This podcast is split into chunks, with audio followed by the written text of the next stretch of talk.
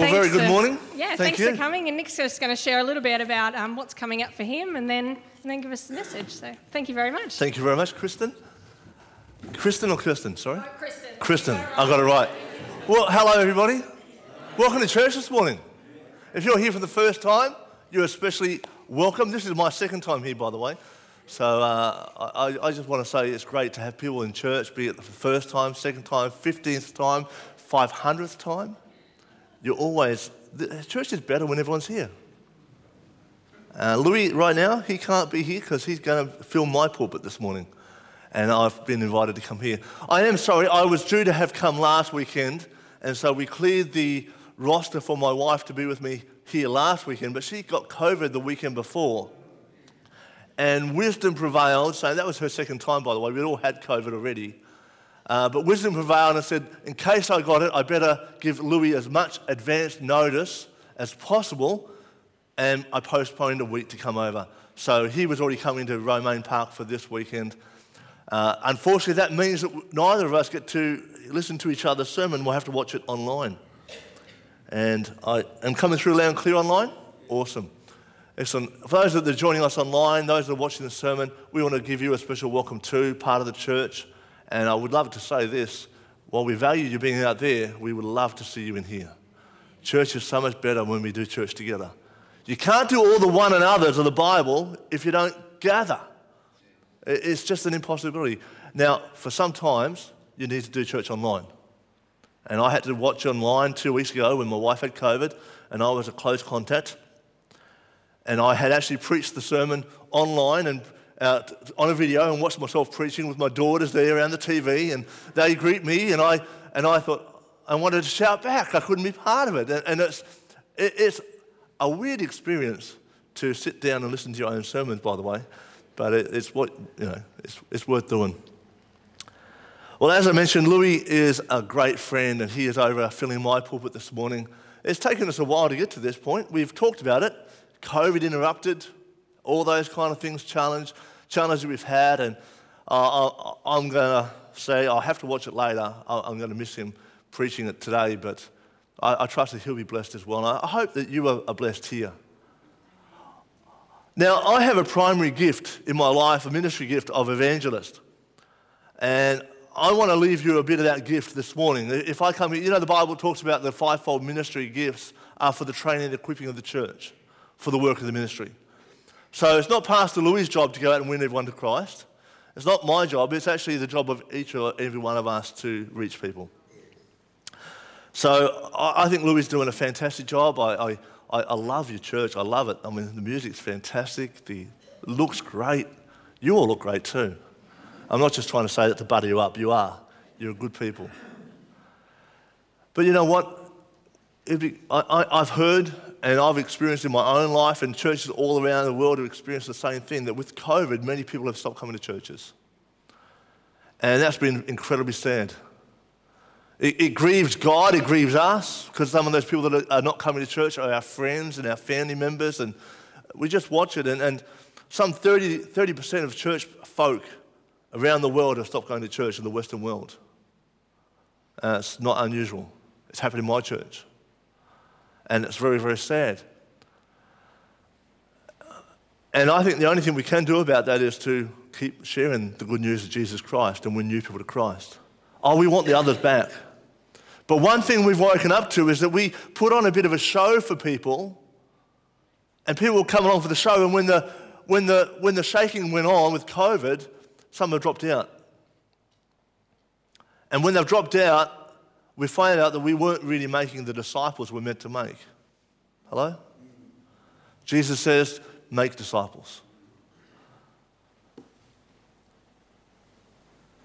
I am gripped with the cause of Jesus Christ, and my heart is gripped for the lost. And I want to explain to you a little bit about myself and a little bit about my background, and then at Louis' request to share with you about something I'm about to do. I'm about to take a sabbatical for four months away from my church. It's a big risk. The church will want to let me go as I go train to be even a more effective evangelist. But what happened is, um, with the outset of COVID, I began to realize that we have the answer to the problems that the world are facing. When every idol that our, our society held to wealth, careers, health, leisure everything was pulled back in, in two days. Remember when they put us in lockdown? Jobs, two million jobs went in two days.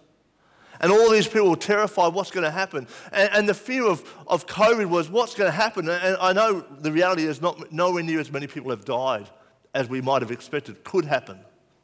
But all of a sudden, our hearts were gripped with the idea that we are not in control of our own destiny. You know, the Western world, we thought we were in control for so long. We, we thought we had it all together and we thought we could manage it. Well, with that COVID interruption, I thought, God, we've got the only answer for the issue that really plagues humanity, which is sin and death. And we haven't got any opportunity to get it out there to the people who so desperately need it. People are lost and going to Christless eternity, and my God, what can we do to help? Where does it start for me? Well, I was saved at age 13. And I was saved from being a bit of a, well, a heathen, godless young guy, living for myself and doing whatever. And at age 13, when Jesus saved me, he really saved me. And it put in me an expectation that he wants to do that in other people as well. And so I remember when I was 13, I was quite a sick kid. I could stay home a fair bit if I wanted. When I was sick, my parents would let me stay home. And at age 13 or 14, I'd be home reading through my Bible, and God would be talking to me about, uh, well, about Himself, like just learning from the Bible and just feeling that challenge of who He is. But He began to put in me a vision to share Him with my friends, the lost ones, the people in my class, the people in my school, and I began to see a vision of me preaching the gospel. And that was really strange because there is no way known that I ever wanted to talk in public. I said, God, I'll do anything for you, but don't ask me to talk in public. If I had to do a, if I had to do a talk for school, you know those, how you do them in class? I would wag for two weeks just to get out of it. And I said, God, I'll do anything for you, but I won't preach in public. I'd wait for the assessment to be over. And I could, never, I could never actually imagine myself preaching or speaking in public, and yet God put a call on my life to preach the gospel to see people saved. I actually remember being gripped with the plight of people at that point. And I think COVID kind of turned the switch back on for me and gripped my heart again. Because I began to realize that without Christ, a Christless eternity equals hell. At the age of 17, I had grown a little bit. I'd been involved in youth and I had started to do public speaking a little bit. But at age 17, I went to the Philippines on a mission trip. Anyone done a mission trip to another country? If you haven't, do one. They're phenomenal, life changing.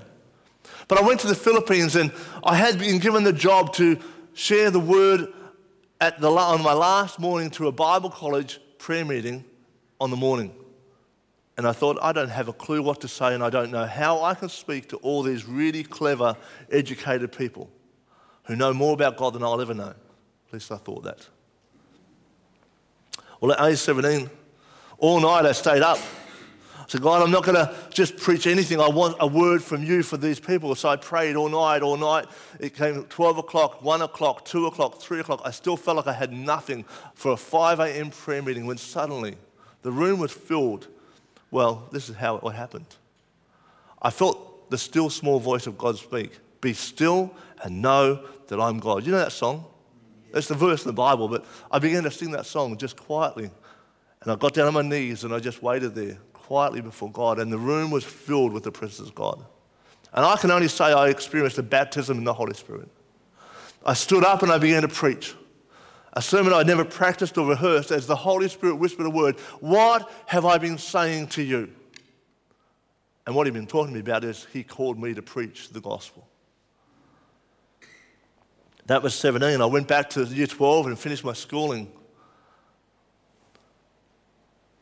At the end of 18, age of 18 and 19, after school, I traveled around with an evangelist as I had this heart that said, if I can do it over there, why can't I do it here in my own nation? God would just save our people. I've done other missions trips to South America and Europe, and uh, I've been over Aboriginal outreaches, and I've been off into Asia numerous times, and Fiji and other places to preach the gospel. And yet I still feel that I'm very ineffective as an evangelist because I preach the gospel, and sometimes people don't get saved. You know how that grieves my heart. I think it must grieve, God, God, grieve God's heart too. That people can sit in my church for week after week after week unsaved. And I'm going for it. I'm, I'm, I'm giving it the best I've got. When I went through Bible college, I would be preaching on the streets and people would get saved in King's Cross or Fairfield or Liverpool or Parramatta in Sydney. After Bible college, I went and church planted, and in two years, we saw 200 people come to Christ. And there came the second point of grief for me: is 200 people prayed a prayer, and only 40 stayed following Christ. It's one thing to introduce someone to Jesus, but we need to help them become disciples of Christ, don't we? That's a real key factor.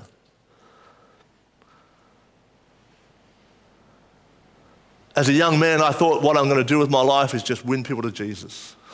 That's all I wanted to do. But, you know, life got the bit of the better of me. By about the age of 45, I sort of thought, well, I've not really done that effective at this, and I've got family. I'll just go and I'll move to a little town, a little city called Burnie in Tasmania, take a small church, and I'll become a contemplative pastor, a praying prayerful pastor. If you know anything about me, you know that prayer is a priority in my life. And I want it to be a priority in your life because it is the foundation of everything that we do. Prayer not just for ourselves, not just for our family, but for those around us, and prayer for the lost. Well, after being here for about a year, COVID hit. And like I said, God turned the switch of the evangelist back on. It just gripped me. I began during the lockdowns to do online training with some of the evangelistic um, groups called Christ for Nations, Billy Graham uh, Evangelistic Association. I did online training with all these groups and learning all I can about discipleship. And because I did that training, my name must have been on the register, and they rang, one of these groups rang me, Christ for All Nations, which was Reinhard Bonnke's ministry. They rang me in February this year or March this year and said, Have you considered applying for our evangelism school? And I said, Oh, well, I probably considered it, but I didn't see how that could ever work. It's four months, it's thousands and thousands of dollars. And the lady said, If God wants you to go, He'll provide every single cent for it. This lady from Queensland, from the, working with them. And I thought, Oh, that's okay. I put it out of mind. I then go to Sydney for, some, for a Bible college masterclass. And I got COVID and I get put in a lockdown. And I thought, oh, well, put it into application. At least it's a donation to one of the most effective evangelistic groups out there because God loves sinners. And if I can't win them, I'll do what I can to help someone else do, the, do that. We pray, we give, and we go. Well, that was during the week, and then, then they sent me an email saying, We want to interview you on Saturday morning at 3.30 a.m. I did that interview at 3.30 a.m. in the morning. By 11.30 at night, they gave me an offer saying, we want you to come across to America to train with us and then come across to Africa and be involved in our evangelism. Uh, so I spent a day thinking about that. That was Saturday night, 11.30 p.m. I read the email. I watched a little short video where they try and talk you out of it.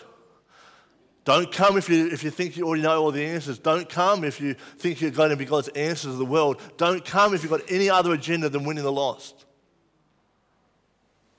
Well, I gave, I gave it a day and then I showed it to my wife, thinking, how could I leave my wife and my kids for four months? So, Sunday night, after the kids have gone to bed, I have an 18 year old, a 15 year old, a 12 year old, and a 4 year old. we wait a while for the old ones to go to bed nowadays. So to get to have a chat, private chat, you're waiting until quite late at night, aren't you?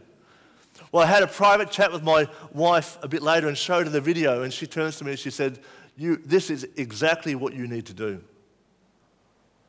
She told me actually a, few weeks ago, a number of months after, she said that wasn't as strongly as she felt. She said, God told her, You have to do this. But not only do I have to do this, they have to come with me. she didn't say that, but I knew that by then, after a day. So we have seen miraculous provisions coming in for this. Uh, like even just the, the flights are probably about $15,000 and and then the training is another $12,500, and the accommodation is going to be $18,000. And you think, this is an incredible amount of money in America. What? But God's just been providing and providing and providing. What happened is I heard Jesus say, Come follow me.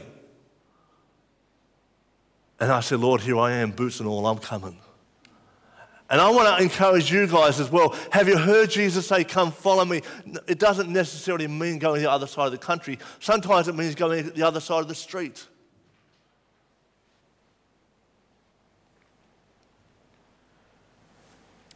Jesus said, Come follow me. So we're going for the training, but that's not our primary reason. We're going for the relationships and the connections it will build. Again, that's not the primary reason. Most importantly, I'm going because I think God's going to leave a deposit in my life that is for the good of this area of northwest Tasmania. We have a history of revival in this area, and we have a prophecy for another one.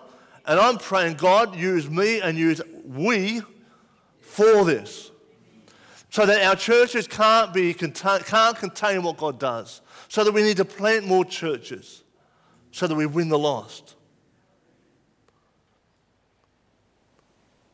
So we're going for all those reasons, but all ultimately for the glory of Jesus Christ. His name be praised.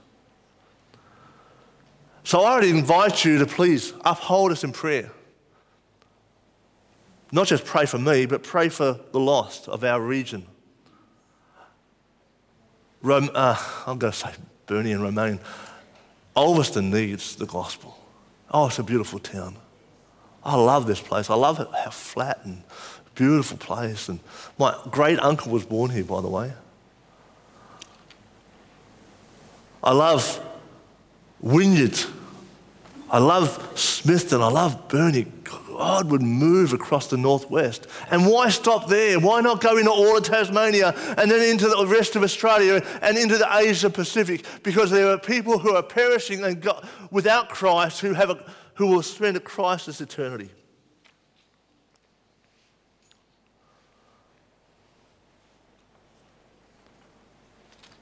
Today I'm going to be preaching to you about the need,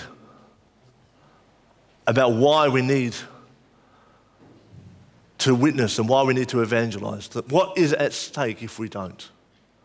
I have a couple of things that we use at my church. One of them was from the Billy Graham organisation, and that is a prayer. Many of you go along to Will Graham and Launceston. They have uh, 10 names of people you might write down and pray for who are lost. And you don't need to have 10. What if you had three? You know, George Mueller had three that he prayed for. One got saved within a week, one after many years, the week before he died, and one after he died. And he'd been praying for these guys week in, week out. The other thing we use at my church, we've done for about a year and a half now, is an invitation card that when I'm out, I just pass it to people, and others do it too just saying, hey, this is when our church is on, would you come? The card's not the important part, the invitation is. People will come to church if we invite them. And I would say to my church, if you don't know how to invite someone to Jesus, invite them to church and I'll invite them on your behalf. What is at stake if we don't? Today I want to plant that seed about what would that will hopefully germinate so that we all become a more praying, a stronger witnessing church, a better followers of Jesus, and disciple making church. I believe that you have all the, re- all the things you need to do that. You're a good church. You have a great history, and I pray you have a great future. we put this stuff into practice at Romaine Park. We've experienced the 30% not coming, roughly. But at the same time, we've had so many new people coming to Christ. You know, I baptized nine people so far this year. We have another one booked in for July 24th, the day I head to America for this training. There's another guy that said, I want to get baptized when I come back, when, when, I, when I return. He wants to get baptized. And there are others sitting in there that are going through that decision making. We had 40 people convert to Christ last year. Because we invite them and because we pray for them. Oh, should I just call you UCB? Uh, UBC, Ulverstone Baptist Church? Should I just, can I just encourage you that if you'll pray and if you'll invite, that God will do what He said He will do, which is to save souls, to rescue the lost?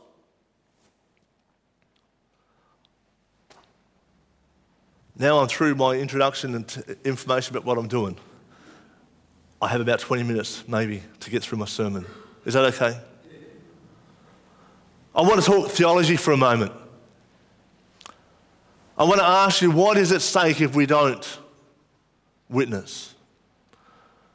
Let me ask you this question, and, I hope that my answer for you will become clear, but even if you disagree with me, hear my answer for the moment and hopefully hear my heart. Is hell a real place or is it just a metaphor? How could a loving God really send people to an eternal punishment like hell? Another question maybe is how big is God? And how big is the devil? So let's look at those questions if I can. How big is your God? God is big. I mean, he is, he's huge, and yet we've put him into a box that's made him so small. We've, we've got this understanding that God can do this much and no more. Oh, we understand historically he did those things, and in the, uh, in the Old Testament or in the New Testament or even in our history there's been revivals, but we've limited God in our expectation because the Bible says, according to your faith, so let it be unto you. If we fail to believe in God, we set that limit upon Him, we actually limit ourselves by what God can do. He can break out, He's God. But as we lift our faith and begin to see who He is, He can do, He is the God who, according to Ephesians, can do exceedingly abundantly above all that we ask or think, according to His power that works in you. We try to put God in a box, but He refuses to stay in it. What about God and the devil? Are they just two equal and opposing beings? That's a heresy called dualism. They are not even minutely, closely equal. God is the very God of very gods. He is the eternal, self existing God, the God who, who in all things exists. And there is this created being called Satan. Who, for whatever reason, when he got so proud and said, I want to be God, one third of the angels of heaven joined him. But that means that two thirds still stayed with God. So even on that count, they're outnumbered. And God doesn't even need one angel to flick the devil out. The devil led that rebellion, but God outnumbers him two to one. Can I stress this to you? Big God, little devil. And we get so worried about the devil. Another question I just asked before is that, is hell a real place or is it just a metaphor for our being separated from God? So I'd like to take some time with you today and talk about hell and what is really at stake for those who die outside of Christ. The good news is that we as Christians have nothing to fear about hell for any of us. And yet I do fear it for my neighbors. I do fear it for my family members that don't know Christ. I do fear it for them. And therefore I must pray all the more urgently.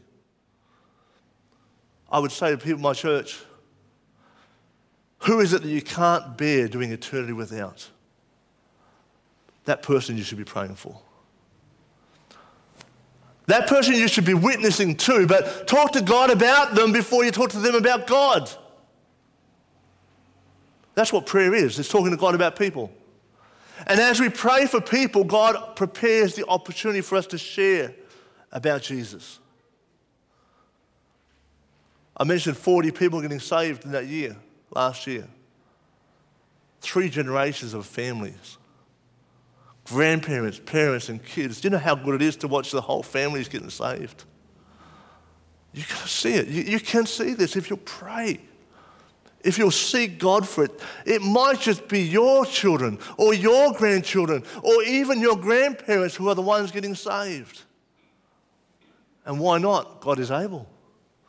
It might be your prodigal who returns home. And why not if you'll pray for them? So Christ does not intend for Christians to go to hell, but he, neither does he intend for, the, for unsaved people to go there. He gave his life for the souls of men and women. But you know what? If we reject Jesus, hell remains a distinct possibility. In fact, it is not just a possibility to reject Jesus, that is the destiny. So, what is hell anyway? If any of us have ever talked to Jehovah's Witness, anyone out there talked to a Jehovah's Witness? Almost all of us have. They have this idea that there is no place called hell. There's this teaching called annihilationism. Annihilationism. You get annihilated. You just die and you perish, and there's nothing more. Atheists believe the same thing that after this life there's nothing more. And yet, for the vast majority of humanity, 95, 98% of humanity believe in the eternality of the soul. Now, I want to be careful here because that actually is not even what the Bible teaches. The Bible teaches about the immortality of the soul. Distinction being, we all have a start. Only God is eternal. What is hell? Jehovah's Witnesses will try and explain to people that the word for hell actually is bad, badly translated. It really means the grave. Anyone heard that before? So it's only the grave, and they try to explain to us that the Hebrew word is the same and it only means the grave, and yet they miss the point that there's not just one word used to describe the eternal destination of those who die without Christ. They fail to explain that it's not one isolated word that gives the picture of hell, but the vast witness of Scripture. So, what are those other words? And what are those words? Well, the Hebrew word Sheol, you heard that word before? It does. It means the grave, often translated as hell. But it's often linked to another word called Abaddon, the place of destruction. You go to the Greek and you've got a word that's very similar called Hades. And you have death and Hades linked together very often. And other times it's combined with another word called pur. And pur meaning fire. There's another word used in the Bible called tataru. In 2 Peter 2, it's only used once, but it means to incarcerate in eternal torment. On top of that, you have many times when Jesus talked about the lake of fire, the outer darkness, the weeping and the gnashing of teeth. And you have, again, in Revelation, that the fire. And so I'll, I'll throw up a number of scriptures up there that you can look at, and this will be here at the church. You'll have it here. You can take those references and look them up later. But according to Scripture, and not just people's preferences, hell is a real place that Jesus really believes in. Hell is real. Jesus really believed in it. He really died to save real people from that real eternal destination. The question is, what will you and I do about it?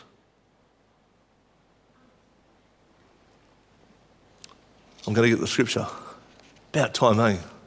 Can't preach without the Bible. Wide is the path that leads to destruction, and many are they that find it. The Bible says in Matthew 7 13 and 14, and let's read it Enter by the narrow gate. For wide is the gate and broad the way that leads to destruction, and there are many who go in by it, because narrow is the gate and difficult is the way which leads to life, and there are few who find it. Can I ask you a question? Do you think Jesus intends it to be that way? That only a few people are going to get to heaven? Is that a statement of intention? Is that God's heart that only a few will get there? Is this enough?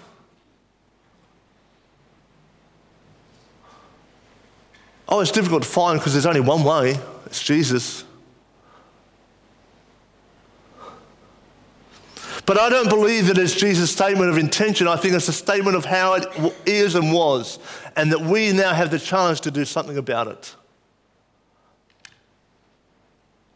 God does not intend for hell to be bigger than heaven. He did not create humans to go to hell. The Bible tells me he created hell for the devil and his angels. The problem is humans that follow the rebellion that Satan led will find the same penalty that Satan finds. But Jesus died to rescue us. How good was that song? Died to rescue us. Revelation 7 9 and 10 says this After this I looked, and I great and behold a great multitude that no one could number, not just a few. From every nation, from all tribes and peoples and languages, standing before the throne and before the Lamb, clothed in white robes, with palm branches in their hands, and crying out in a loud voice, Salvation belongs to our God, who sits on the, on the throne and unto the Lamb. If you're not convinced, 2 Peter 3, verse 9 says this the Lord is not slack concerning his promises, as some men count slackness. But he is long suffering toward us. Here's the verse, here's the part. Not willing, not willing that any should perish, but that all should come to repentance. That's the heart of God. He just won't override our will. The evangelist Reinhard Bonnke known for saying that hell must not be bigger than heaven. He said, It cannot be that the devil will stand there with a finger saying, Ha ha, I beat you.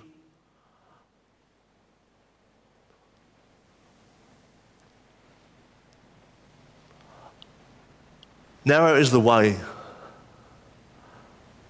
narrow the gates. Here's my premise, and I want to go down this path a sheep track versus a highway. See those sheep tracks there and the wide highway? You all probably have been out there and you've seen the, the, the, the soil just being a little track walked in and it's, it's designated because the sheep walk the same path again and again and again. And it's a very, very narrow path. But it's clearly defined because they keep walking it. And the more that walk it, the more defined it becomes. Is that right? You've been on those roads when off road and uh, they've been left alone for a while and they're overgrown, you can't see the path? Or would you to hold that word picture in your mind? Sometimes we pave roads to make it easier to find. I've been for walks with a friend of mine, Mick Poke. You know, was it Stan, his dad, from here? And we've been off in some places where there's just almost no path to see. And if they hadn't put some line markers and some things there, we would never have found our way properly. Mick doesn't worry about that kind of thing. He's very fit.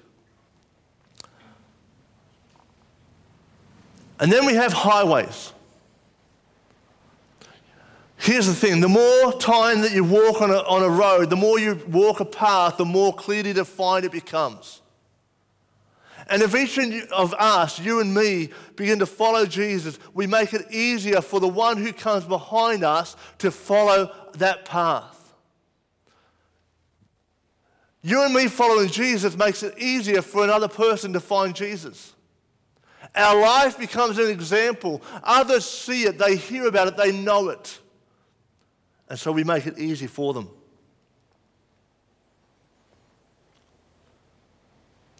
John the Baptist quotes Isaiah. At the coming of Jesus, he says, I am the one called, calling, make straight the paths of the Lord. Lift every valley high and lower every mountain. Widen out the, the paths. The paths. remember many years ago, I was probably about 19 or 20, driving from Melbourne to Canberra. Many of you have probably driven that drive. Nowadays, it's dual carriageway highway. They're doing, they've done works there like they're doing over at Wynyard at the moment, where they cut through mountains, lower every mountain. You know, when you're going up and down mountain hills and round, it, it takes a lot more energy and uh, lot, your cars wear out, so they cut through those mountains. Well, I remember being stopped on the highway around Gundagai in New South Wales. And I've stopped there for about 40 minutes while they're blowing the mountain up. They've drilled in, they put the dynamite, they blow it up, and then they clear the road and they let us through as they're widening the road. If one person follows Jesus, you make it easier for the next one. If five follow Jesus, you make it easier for others to find. If we as a church all set down the path of being disciples who make disciples, we make it easier for the next one to find their way. And if we begin to reach out to others, we influence for godliness and for the sake of Jesus.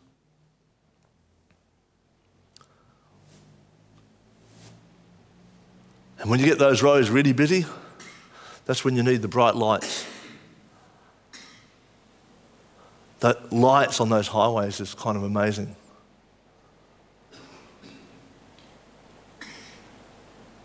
We are called to be the bright lights on the broad way.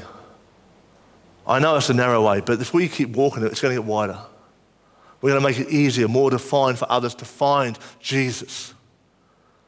Matthew 5, verse 14 to 16, Jesus said, You are the light of the world. A city that is set on a hill cannot be hidden, nor do they light a lamp and put it under a, under a basket, but on a lampstand, and it gives light to all who are in the house. Let your light so shine before men that they may see your good works and glorify your Father in heaven. That picture just before was the Wynyard Lighthouse, by the way. Just I had, had to use local pictures. A Christian not shining Jesus, in other words, not living out their life as an example for others to find, is the equivalent of a lighthouse not letting the light shine.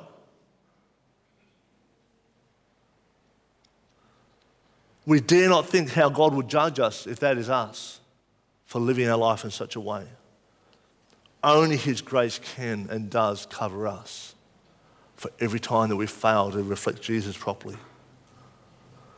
If you and I are Christians today, I want to take the challenge. I want to challenge you, each of us. Let's let our light so shine so others can find the way.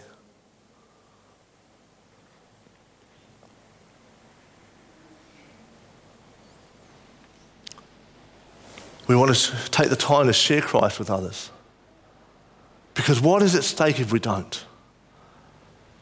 According to the Word of God, an eternal destiny, a Christless eternity, is hell. So, what is at stake? A painful, hurt, and harmed life is at stake with an eternity that would be even worse. We need to pray for our friends, our family. Pray like we care.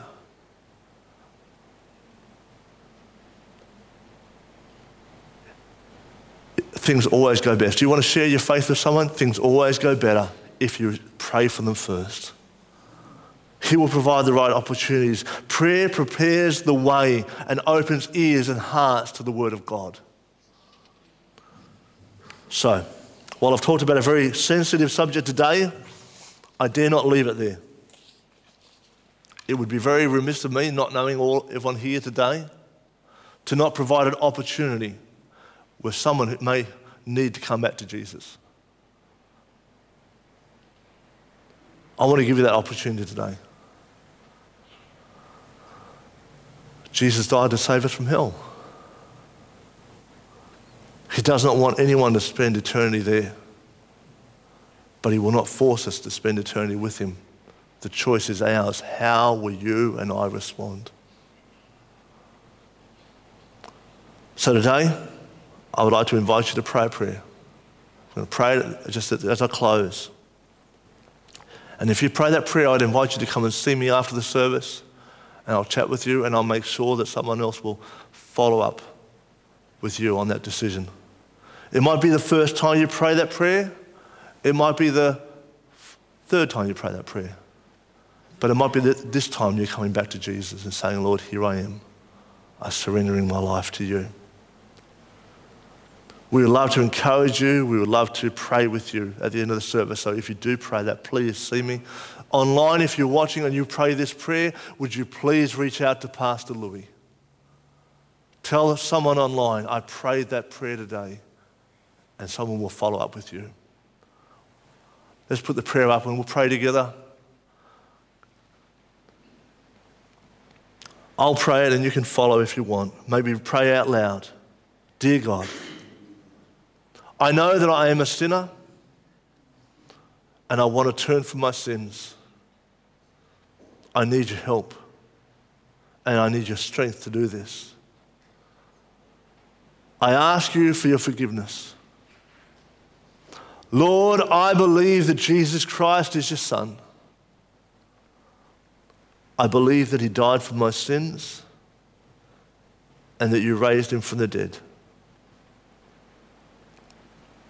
I want you to come into my life and be my Lord. I surrender to you now. I trust in Jesus as my Savior and I follow Him as my Lord from this day forward. Amen. Father, I just pray for everyone here this morning. God, sitting under my teaching, those listening to the Word of God online, I pray for them. That, Lord, those that have been stirred by this Word, that they'll do something about it. They'll put someone on their prayer list to pray for. If they've been praying for someone, they'll be bold to share their faith as you provide opportunity. And God, I pray for Ulverstone Baptist Church that many souls will be saved in this church in the name of Jesus. Amen. God bless your church. I'm not going to be in a hurry to run off, so if you want some prayer, feel free. I'll be down here to pray with you. Thank you.